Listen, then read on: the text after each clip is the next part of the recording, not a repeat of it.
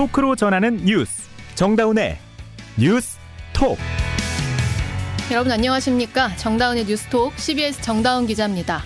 오늘 오후 경기도 가천시 제2 경인 고속도로 방음터널 구간에서 큰 화재가 발생했습니다. 현재까지 5명이 숨지고 3명이 중상, 30여 명이 경상을 입었습니다. 사고 수습 상황 잠시 후 전해드리고요. 올해 국내 증시가 오늘로 마감했습니다. 크리스마스 전으로 연말 연시에 이렇게 쭉 오르는 산타랠리 기대했는데 어제 코스피 200, 2300선 깨지고요. 오늘은 2% 더 급락한 채로 마감했습니다. 내년엔 좀 살아날 수 있을까요? 어두웠던 올 한 해 증시 결산하고 내년 전망까지 짚어보겠습니다.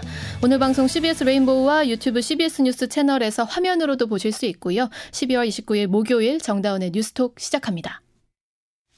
네, 오늘 오후 경기도 과천시 제2 경인 고속도로 방음 터널 구간을 지나던 폐기물 집게 트럭에서 원인을 알 수 없는 불이 났습니다.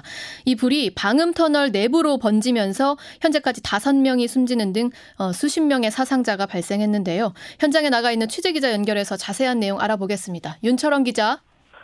네, 과천 제2 경인 고속도로 화재 현장에 나와 있습니다. 지금도 진화 작업이 계속되고 있는 건가요? 다행히도 큰 불길은 잡힌 상태입니다. 하지만 터널 양쪽으로 여전히 하얀 연기가 새나오고 있는데요. 터널 안에서는 소방대원들이 잔불 정리와 함께 내부 수색이 진행 중입니다. 불이 굉장히 크게 났던데 현재까지 지금 인명피해 상황 어떻게 됩니까? 네, 그렇습니다. 소방당국에 따르면 현재까지 차량 4대에서 5명이 숨진 상태로 발견됐습니다.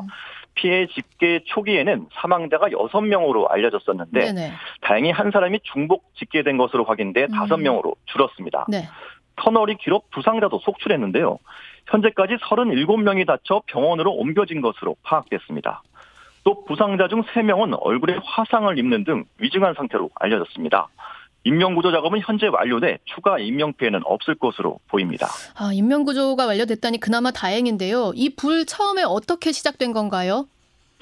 이번 화재는 고속도로를 달리던 한 폐기물 집게 트럭에서 불이 나면서 시작된 것으로 조사됐습니다. 네. 아직까지 트럭에서 어떤 불이 났는지는 확인이 되지 않고 있는데요. 문제는 이 불이 방음터널로 옮겨 붙으면서 삽시간에 번졌고 이 때문에 화재 피해가 크지 않았나 추정됩니다.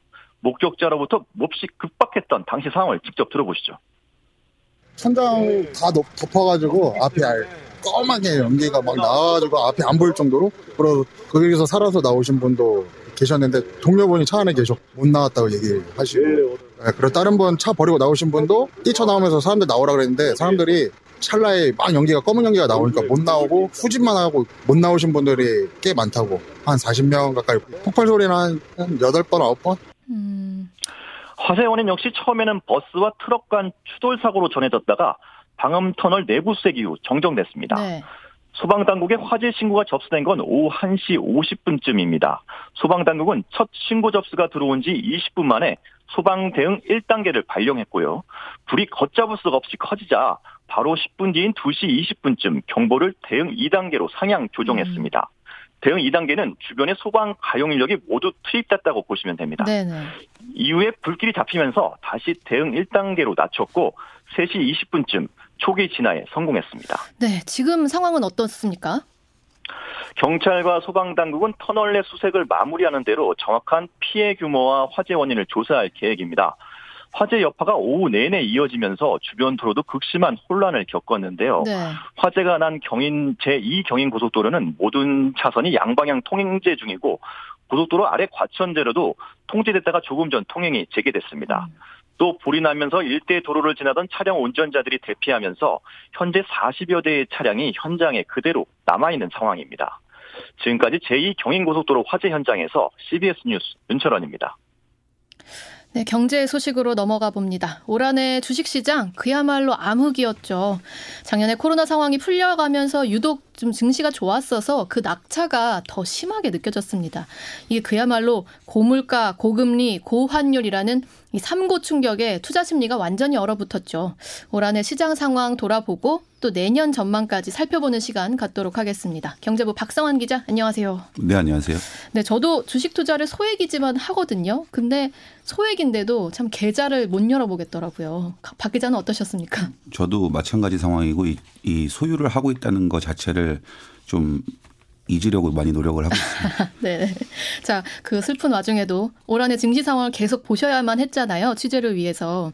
딱 짚었을 때 약세의 가장 큰 원인은 역시 금리다. 맞습니까? 네. 이 한마디로 표현하자면 그 금리 폭풍에 휘말린 한 해였다라고 봅니다. 네. 우리나라와 미국을 포함한 주요국들은 이 코로나19 대유행기 극복을 위해서 이 작년까지만 해도 기준금리를 제로 수준으로 유지했잖아요. 그렇죠. 그러다 보니까 시중에 돈이 많이 풀렸고 여기에 우크라이나 러시아 전쟁까지 올해 겹치면서 물가가 천정부지로 올랐습니다. 네, 네. 글로벌 영향력이 막대한 미국의 중앙은행 연방준비제도는 이 물가를 잡기 위해서 올해 3월부터 이번 달까지 기준금리를 정말 공격적으로 올렸습니다. 연 0.25%였던 기준금리 상단이 지금 4.5%까지 치솟았거든요. 어마어마합니다. 네, 1970년대 말 그리고 1980년대 초 이후로 가장 빠른 속도의 금리 인상이라고 하더라고요. 그러니까 이게 30대나 지금 40대 초반까지만 해도 태어나서 처음 보는 금리 인상이다. 그렇습니다. 이럴 수밖에 없어요. 네. 네. 그리고 또 우리 중앙은행인 한국은행도 마찬가지로 고물가를 잡기 위해 연준만큼은 아니지만 그래도 빠르게 기준금리를 올렸고 그 결과 작년 7월까지만 해도 연 0.5%였던 게 1년 반도 안 된 지금 3.25%로 훌쩍 뛰었습니다. 네. 이렇다 보니 위험자산 투자 심리가 급속도로 위축된 거죠. 그러니까 정말 뭐 소비자 물가지수나 금리 결정 뭐 발표가 있을 때마다 주가가 막 너무 요동쳤어요. 그래서 네. 코스피 지수 얼마나 빠졌습니까? 네. 코스피 지수는 올해 마지막 거래일인 오늘도 2% 가까이 하락한 2236.40에 마감했습니다. 네. 작년 마지막 거래일 종가가 2,977.65였으니까 한 해 동안 약 25%나 하락한 겁니다. 3,000대에서. 네.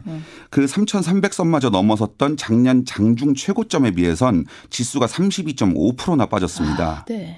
코스피 시장에서 개인 투자자들이 가장 많이 샀던 국내 주식은 삼성전자인데 네네. 올 한 해 동안 주가가 30% 가까이 하락했습니다. 그리고 코스피 시장 시가총액은 올해 436조 원 증발했고 일평균 거래대금도 전년 대비 40% 이상 감소했습니다. 개인은 3년 연속 매수세를 지속한 반면 외국인과 기관은 각각 6조 원, 11조 원어치를 매도하면서 3년 연속 순매도세를 이어갔습니다. 고금리 상황과 맞물린 강달러 현상도 있었잖아요. 네네. 이런 상황 속에서 외국인들이 환차손을 우려해서 국내 주식을 팔아치운 측면도 있습니다. 코스닥은 더 심했겠네요. 네. 낙폭이 더 컸는데 작년 말 대비 34.3% 하락한 679.29로 올해 장을 마감했습니다. 자, 근데 다들 기대했거든요. 이게 연말 연초가 되면 주가가 쫙 오르는 산타랠리가 있을 것이다. 이제 특히 또 연준이 이제 12월에 금리 인상 속도를 늦췄기 때문에 더 기대를 했거든요. 네. 근데 더 많이 빠졌어요, 오히려. 네, 맞습니다. 이번 달에도 상승장보다 하락장이 더 많았죠. 네. 여러 요인들이 있었지만 어찌됐건 큰 흐름은 기준금리 추가 인상을 둘러싼 시장의 긴장감이 이어지고 있고 글로벌 경기 침체 우려도 점점 짙어지고 있기 때문이라는 분석이 나옵니다. 네. 특히 어제는 코스피 지수가 2% 넘게 급락했는데 이건 배당금을 받을 권리가 사라지는 배당락일이었기 때문이기도 한데요. 배당락. 예, 배당락일 전날까지만 주식을 보유하면 이후에 주식을 팔아도 내년에 배당을 받을 수 있기 때문에 매도세가 거셌던 겁니다. 다 던진 거군요. 네, 우리 주식시장이 연동성을 보이는 미국 증시 상황이 안 좋았던 영향도 있고요. 예를 들어서 대표 기술주인 테슬라 주가만 해도 이달 들어서 40% 넘게 하락했습니다. 자, 올해 신규 상장한 기업도 많이 없었을 것 같아요. 네, 맞습니다. 올해 이 코스피 시장 신규 상장 기업 수는 9개사로 23개사였던 작년에 비해 크게 줄었습니다. 신규 상장사 공모 규모 역시 작년 대비 3조 7천억 원가량 감소했습니다.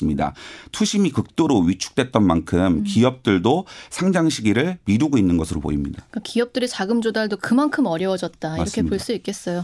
자, 그래서 우리가 제일 궁금한 건 내년엔 좀 오를까 이거잖아요. 어떻게 네. 보세요? 전망은 그리 밝지가 않습니다. 밝지 않습니까? 네. 변수가 워낙 많은데 그 네. 변수들이 대부분 좋지 않은 것들이거든요. 일단 내년 연준과 한은의 추가 금리 인상은 시장에선 기정사실로 받아들이는 분위기입니다. 네. 물가 오름세가 둔화되고는 있지만 여전히 높은 수준이 예상되기 때문에 상반기 인상 후에 한동안 유지될 거라는 전망이 지배적입니다. 네. 또 오히려 주식시장의 주된 우려는 지금 고금리 후폭풍에 따라서 그렇죠. 경기 침체 쪽으로 옮겨가고 있는데요. 금리가 너무 올랐으니까 네. 그에 따라서 경기가 침체될 수밖에 없다. 그렇죠. 그래서 증권가에선 상반기에 우려 선반영으로 주가가 바닥을 찍고. 경기 침체의 우려를 선반영해서. 그렇죠. 주가는 원래 이런 실물 경제나 이런 것을 선반영하는 그렇죠. 경향이 있다고 하더라고요. 네. 그리고 하반기에나 점차 회복세를 보이는 상저하고 흐름이 나타날 거라는 시각이 우세합니다. 네. 다만 경기 냉각 정도에 따라 연준 기준금리 인하 시점이 내년이 아닌 2024년으로 미뤄질 가능성도 배제하기 힘들기 때문에 하반기도 마냥 낙관하긴 어렵다는 의견도 적지 않습니다. 정용택 IBK 투자증권 수석연구위원이 꼽은 변수와 전망 들어보시죠. 하나는 경기의 방향이 바뀌거나 하나는 통화정책의 방향이 바뀌어야 되거든요. 근데 그 방향이 어느 시점에서 어떻게 바뀌느냐에 따라서 내년도의 주식시장은 상저하고가 될 수도 있고 아니면 1년 내내 낮은 상태에서 변동성만 있고 횡보하는 형태의 장세가 될 수도 있다라고 생각합니다. 참 이 말씀이 더 두려운 게 경기의 방향이 바뀌거나 통화정책 방향이 바뀌거나 해야 뭔가 결정이 될 거다. 그러니까 아직도 우리가 변수의 상황에 있다는 거잖아요. 그렇죠. 그 부분이 투자자들로서는 가장 걱정되시는 부분일 것 같아요. 네, 맞습니다. 네, 여기까지 박성환 기자였습니다.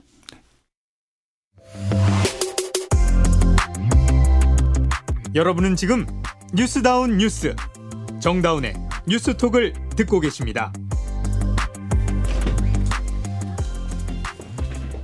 네, 아파트에 설치된 월패드 해킹한 범죄자가 지난주에 경찰에 붙잡혔죠.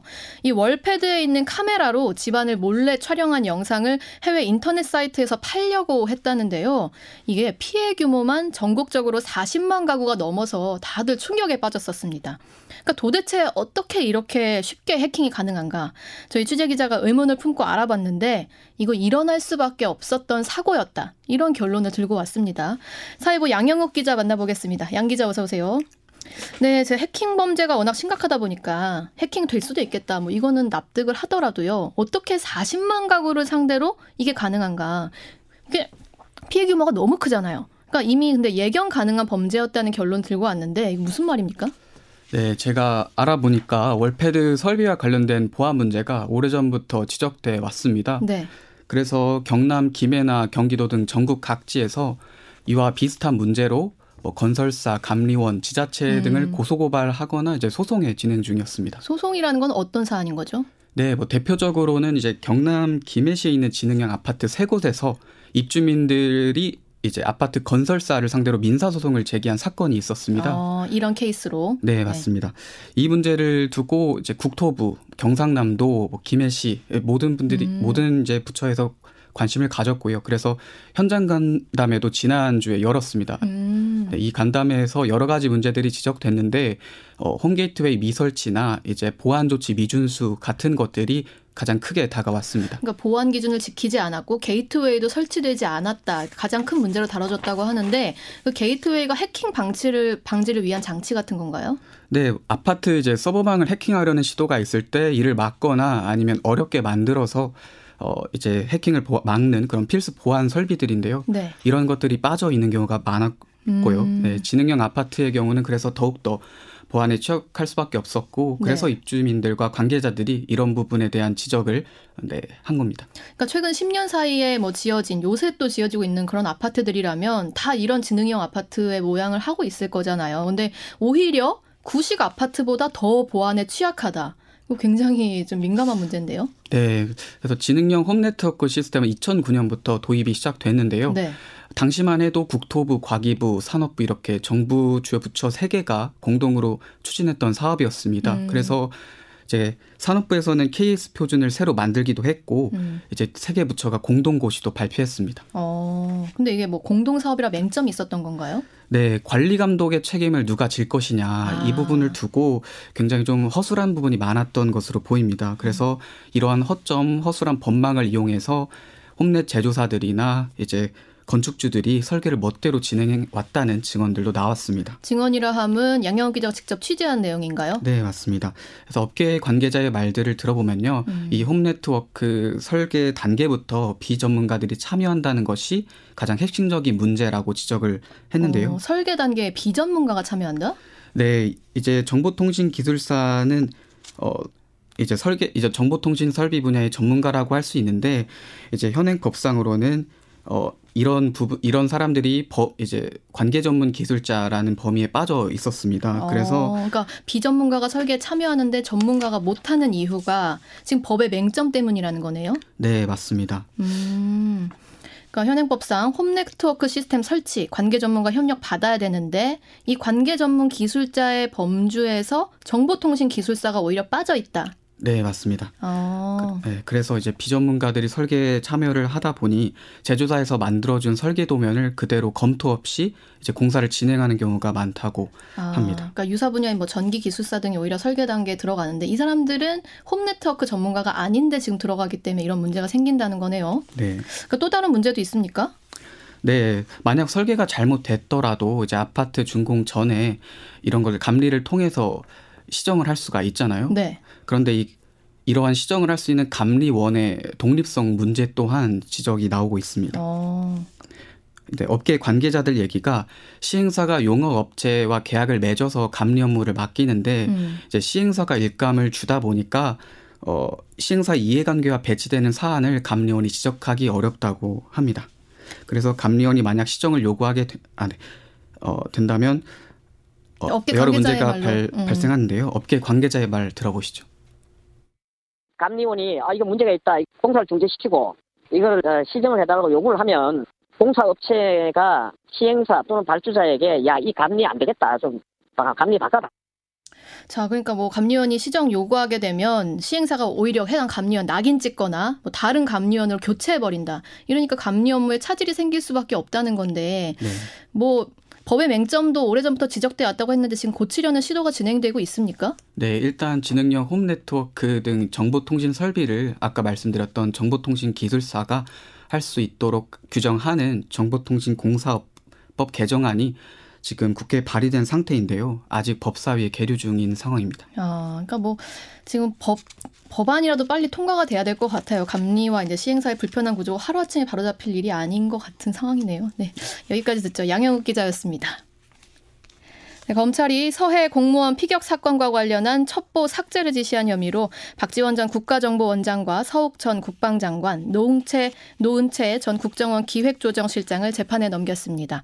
당시 사건을 은폐할 목적으로 국정원과 국방부에 관련 첩보를 삭제하도록 지시한 혐의입니다. 박희원 기자가 보도합니다.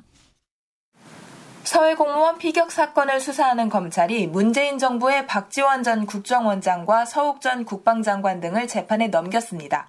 노은채 국정원장 비서실장도 함께 불구속 기소했습니다. 검찰은 박 전 원장 등이 해양수산부 공무원 고 이대준 씨가 숨진 다음 날 서훈 전 국가안보실장의 보안 유지 지시에 따라 국정원 직원들에게 관련 첩보를 삭제하게 했다고 파악하고 있습니다. 검찰에 따르면 당시 군 당국이 MIMS, 즉 군사통합정보처리체계에서 삭제한 첩보는 5,600여 건에 이릅니다. 일상적인 정보 삭제가 아닌 상당히 이례적인 일이라는 게 검찰 설명입니다. 군 당국뿐 아니라 국정원도 첩보 및 보고서 50여 건을 삭제했는데 이는 감사원이 지난 10월 밝힌 결과보다 훨씬 늘어난 수치입니다. 검찰은 이대준 씨가 자진 월북했을 가능성 역시 낮다고 결론 내렸습니다. 구명조끼를 입지 않았던 데다 이 씨가 탔던 배와 시신이 발견된 장소가 27km나 떨어져 있다는 겁니다. 검찰은 또 국정원이 이 같은 근거를 바탕으로 자진 월북했다고 보기 어렵다는 분석 결과를 갖고 있었다고 했습니다. 한편 관계기관의 보고를 최종 승인했다고 밝혔던 문재인 대통령에 대한 서면 조사는 검찰이 요청하지도 진행하지도 않았다고 밝혔습니다. CBS 뉴스 박희원입니다. 이 시각 보도국입니다. 검찰이 오늘 라임 사태의 주범 김봉현 전 스타모빌리티 회장을 도주 48일 만에 검거했습니다. 서울 남부지검 형사 6부 검사와 수사관들은 오늘 오후 경기도 모처에 은신해 있던 김봉현을 검거해 현재 이송 중이라고 밝혔습니다. 사흘 전 서울 상공까지 침투한 북한 무인기가 대통령실 일대 상공에 설정된 비행금지 구역은 침범하지 않았다고 합동참모본부가 밝혔습니다. 유엔군 사령부는 북한 무인기의 우리 영공 침범에 대해 특별조사팀을 구성해 조사에 착수했습니다. 검찰이 더불어민주당 이재명 대표의 소환 일정과 관련해 내년 1월 10일에서 12일로 요청하고 답변을 기다리는 중이라고 밝혔습니다. 수원지검 성남지청은 문자 공보를 통해 이재명 대표 변호인이 1월 둘째 주에는 출석이 모두 가능하다고 답변했다고 밝혔습니다. 이 시각 보도국이었습니다.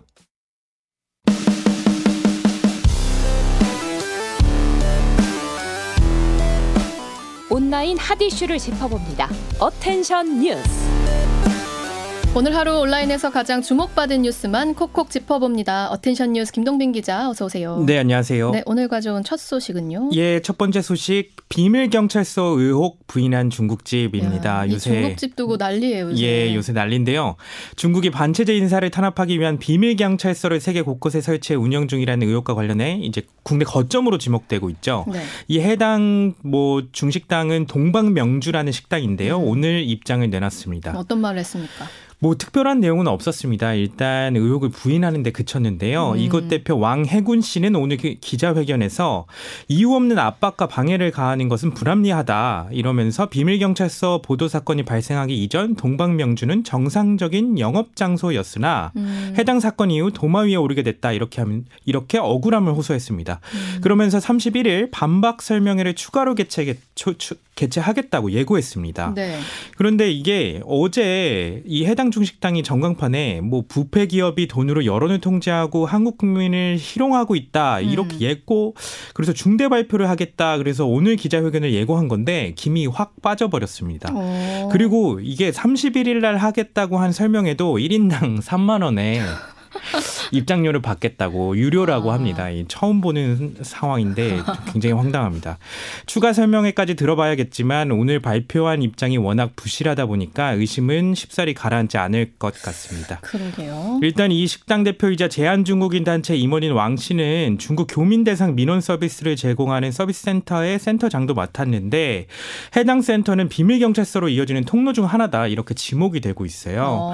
게다가 그동안 엄청난 적자를 봤을 것으로 예상되는데도 어떻게 한강 위에 이렇게 목 좋은 자리를 지킬 수 있었는지 여러 가지 의심되는 대목들이 한두 가지가 아니거든요. 그래서 입장을 더 들어봐야 될 것 같습니다. 31일 1인당 3만 원의 유료 설명회 내용이 기대가 됩니다. 가야겠죠. 네. 다음 소식은요. 예, 다음 소식은 택시기사 동거녀 살해범은 31세 이기영입니다. 신상 공개됐군요. 예, 신상 공개위원회를 오늘 열어가지고 범행 방식의 잔인성, 재범 가능성을 고려해서 오늘 경찰이 신상 공개를 결정했습니다. 31살 이기영이라고 합니다. 네. 앞서 이기영은 지난 20일 음주운전을 하다가 택시와 접촉사고를 낸 뒤 60대 택시기사를 살해하고 거주하던 집 옷장에 시신을 숨긴 혐의로 구속됐죠. 이후 경찰 조사 과정에서 지난 8월 생활비 문제로 다투다 전 여자친구인 50대 여성도 살해해서 인근 하천에 시신을 유기했다고 자백했습니다. 시신을 이렇게 자신의 집에 보관하는 등 워낙 대담한 범행 수법이어서 경찰은 이기영이 사이코패스가 아닌가 이렇게 의심하고 있고요. 지금 프로파일러를 동원해서 이 추가 범행이 있는지 등을 조사하고 있다고 합니다. 너무 끔찍합니다. 네. 마지막 소식은요? 예, 마지막 소식은 기대 반 걱정 반 유커의 귀환입니다. 그러니까 춘제 얼마 안 남았잖아요. 예. 그 중국 정부가 다음 달 국경 빗장을 풀기로 하면서 중국인들의 한국 방문이 이제 폭발적으로 증가할 것으로 예측이 됩니다. 네. 이에 따라 기대감도 커지지만 또 한편으로는 방역에 대한 걱정도 커지고 있죠. 그렇죠. 중국인 관광객들이 국내로 돌아오게 되면 한국도 코로나19 재확산의 우려를 떠안을 수밖에 없기 때문인데요. 당장 충격적인 소식도 전해졌어요. 최근에 중국에서 출발해서 이탈리아 밀라노로 떠난 비행기 2편의 승객 중 절반이 코로나 양성으로 확인됐다는 소식도 전해졌습니다. 아이고야. 이 때문에 이탈리아 보건당국은 중국발 승객 모두에 대해 코로나 전수조사를 하기로 했다고 블룸버그 통신이 현지 시간으로 어제 보도하기도 했습니다. 네. 이렇게 중국발 여행객이 폭발적으로 폭증하면서 네. 중국발 입국자에 대한 검사도 각국이 강화하고 있는데 일본은 일단 내일부터 중국에서 입국하는 여행객 전원에 대해 코로나 검사를 시행하고요.